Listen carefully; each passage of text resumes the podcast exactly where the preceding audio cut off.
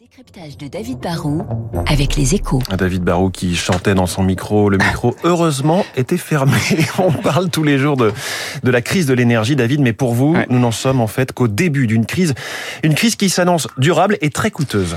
Oui, alors pour l'instant, on vit une forme de, de, de paradoxe. On entend parler des prix du gaz, de l'électricité, du pétrole, mais, mais la réalité, bah, c'est que les Français ont été jusque-là relativement préservés. hein. L'essence a flambé, c'est vrai, avant l'été, mais, mais le cours de l'or noir recule depuis, et puis les ristournes accordés par le gouvernement et les pétroliers comme Total Energy, hein, que certains adorent détester, font que le plein est retombé à des niveaux certes élevés, hein, mais on n'est plus à des prix stratosphériques. Les prix de gros de l'électricité ont été eux, multipliés par 10 quand même, c'est pas mal, depuis Mmh. 2019, mais la facture n'a guère bougé pour la majorité des ménages grâce au, au bouclier tarifaire. Et puis c'est un peu pareil pour le gaz, hein, qui a quand même bondi de 300% sur les marchés depuis l'invasion de l'Ukraine, mais pas sur nos factures mensuelles. Mais selon vous, ça, ça ne va pas durer. Non, cela ne peut pas durer. hein. Il n'y a pas besoin d'être euh, Nobel d'économie pour comprendre que quand le prix d'un bien augmente, ben, il finit par coûter plus cher aux, aux consommateurs. Jusqu'à la fin de l'année, on est protégé par le bouclier tarifaire, mais cela ne pourra pas être euh, étendu indéfiniment. D'abord parce que ça va déjà coûter 20 milliards aux finances publiques cette année. hein. Je vous parle pas de l'état de nos finances publiques. Et on peut pas éternellement se dire que le contribuable de demain devra rembourser le coup de pouce accordé aujourd'hui aux, consommateurs.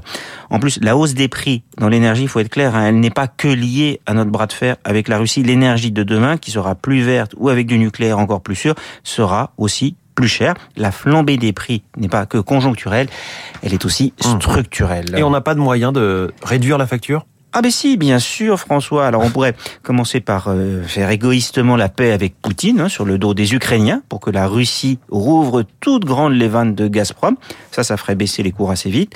On pourrait aussi renoncer à la transition énergétique, c'est très très possible.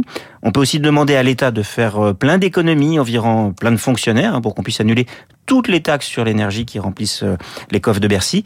Bon, mais franchement, je crois qu'il faut pas trop rêver. Le plus probable, c'est que même en France, les prix vont finir par grimper très nettement, comme chez nos voisins, début 2023. On trouvera des moyens pour aider les, plus modestes, mais les autres vont entendre ce qu'on appelle, vous savez, le fameux signal prix, et ils vont devoir baisser le thermostat, éteindre un peu plus de lumière, et peut-être investir dans, dans la rénovation thermique. La meilleure manière de faire des économies, ça sera le pull et un peu de bon sens. Il y a deux minutes, vous nous disiez que l'été est terminé. Moi, je vais vous dire euh, winter is coming, hein, comme ils disent.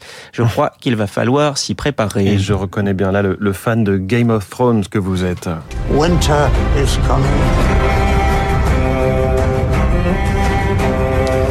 Le décryptage de David Barou sans dragon, mais avec un peu d'inflation et, et puis euh, de l'argent qu'il va falloir trouver. Merci beaucoup David.